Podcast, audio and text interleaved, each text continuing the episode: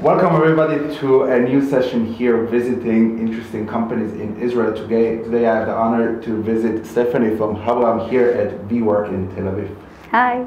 Hi.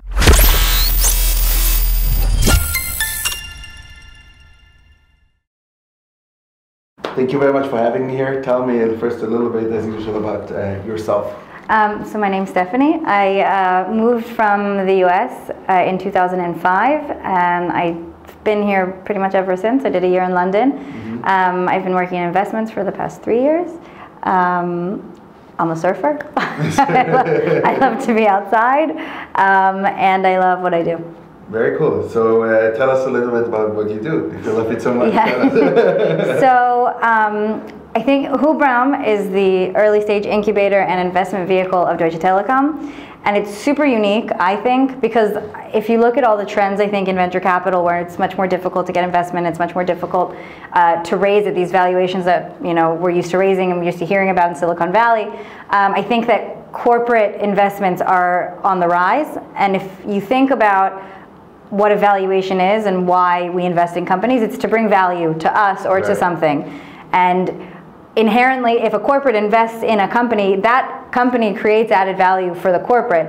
If it's a pure financial model, sometimes the exits will be greater and the money can be greater, but the risk is also greater. But if I can find a great technology that can leverage what I already have as Deutsche Telekom, as a big global telecom provider, and I can then give added value to my consumers and continue to innovate, keep up with WhatsApp, keep up with Snapchat, engage my customers, I think that's really the most useful part about investing, and that's why we, instead of just taking programs to partner with us and taking startups to integrate into our system, we also invest in them because we understand that that's the way of the future and that it puts a little bit of our skin in the game. Usually also the cutting edge technologies are the ones that are going to exit, but as in Europe and as in Germany, the thought is less about exit strategy, it's more about building something big and sustainable. Interesting. I mean, like, this concept of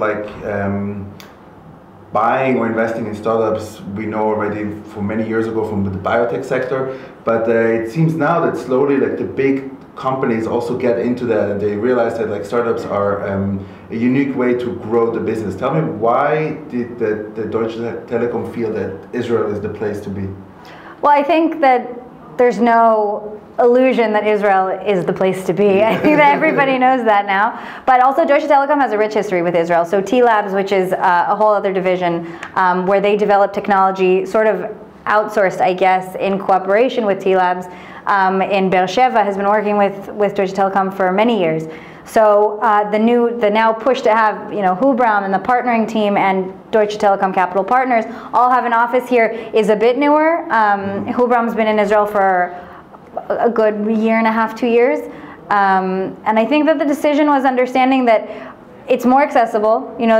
Just like for Israelis to go to Europe, it's a lot more accessible as a go-to-market strategy because it's closer, it's more cost efficient, and you still have huge markets. It's not, it doesn't stop you from going to the US afterwards. And I think that in the same way, Deutsche Telekom realized, we don't have any of this, we don't have a Hubraum in San Francisco, but we have one in Tel Aviv, one in Krakow, and one in Berlin, because these are sort of the hubs at the moment in terms of the fields that we're looking into and the kind of technologies that complement what we already have. Yeah. And I think Israel was just a really obvious, important place to be, and I know that this keeps getting solidified. Every time I go back, they think Israel is so important as a model, as an innovation sort of structure, as how can we take Israel and how it's managed to really build this innovative environment in the midst of a lot of other crazy political things that happen in the background.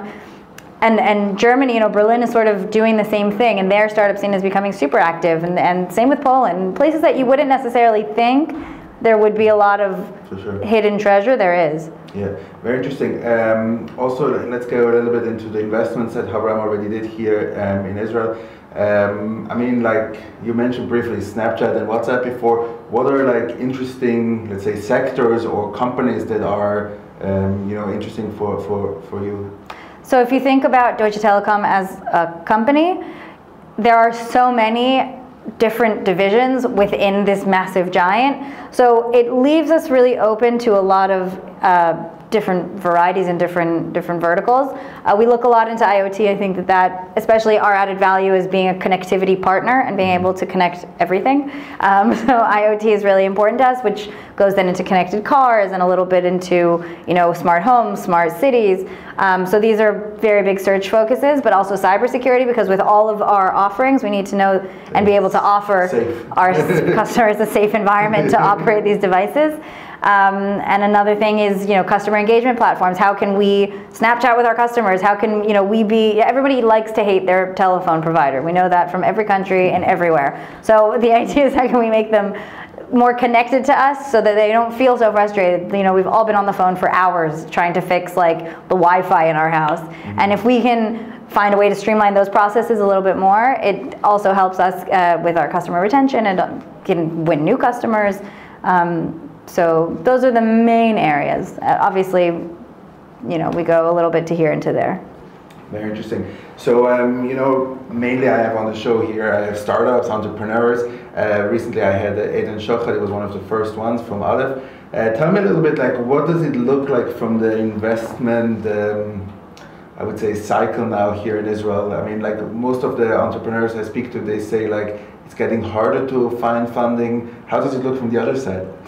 I think, well, I think Israel, somebody, I forget who it was, somebody described it really well, that Israel, you know, there's all questions, is Israel a bubble? Is the bubble gonna burst? Yeah. But I don't think we're a bubble. I think we're more like bubble gum. So like the bubble that you blow is a reflection as to the markets outside. So like if the United States is you know, booming and the bubble is growing, then like our little bubble will also be growing. But if it you know, if it's going to start detracting, ours will also detract. But I don't think that we're facing like a burst or a pop. I don't think that that could happen, because we're so dependent on the benchmarks that we're getting from Europe and from, especially, I think, the States. I think it is getting harder, but I think that's not just here. I think it's harder in general to raise money. Like, you know, if you could raise money in 2000 on a PowerPoint, you can't do that anymore. Consumer apps are getting more, you know, the markets are more saturated. Everybody has a startup. You look at Israel, literally everybody has a startup. So I think that just that fact makes it more difficult, because more people are going after money. Yeah. But I think that the good ideas are still getting funded. And I think, you know, we saw, what, this last weekend, 2 cyber companies were funded like a few million. So for sure. I think that the market's still there. It just depends on what you're looking at. Very good. Thank you very much, Stephanie, for this insights into the Israeli industry. Thank you very much. Thank you very much for watching, and I'll see you soon with another episode. Thanks.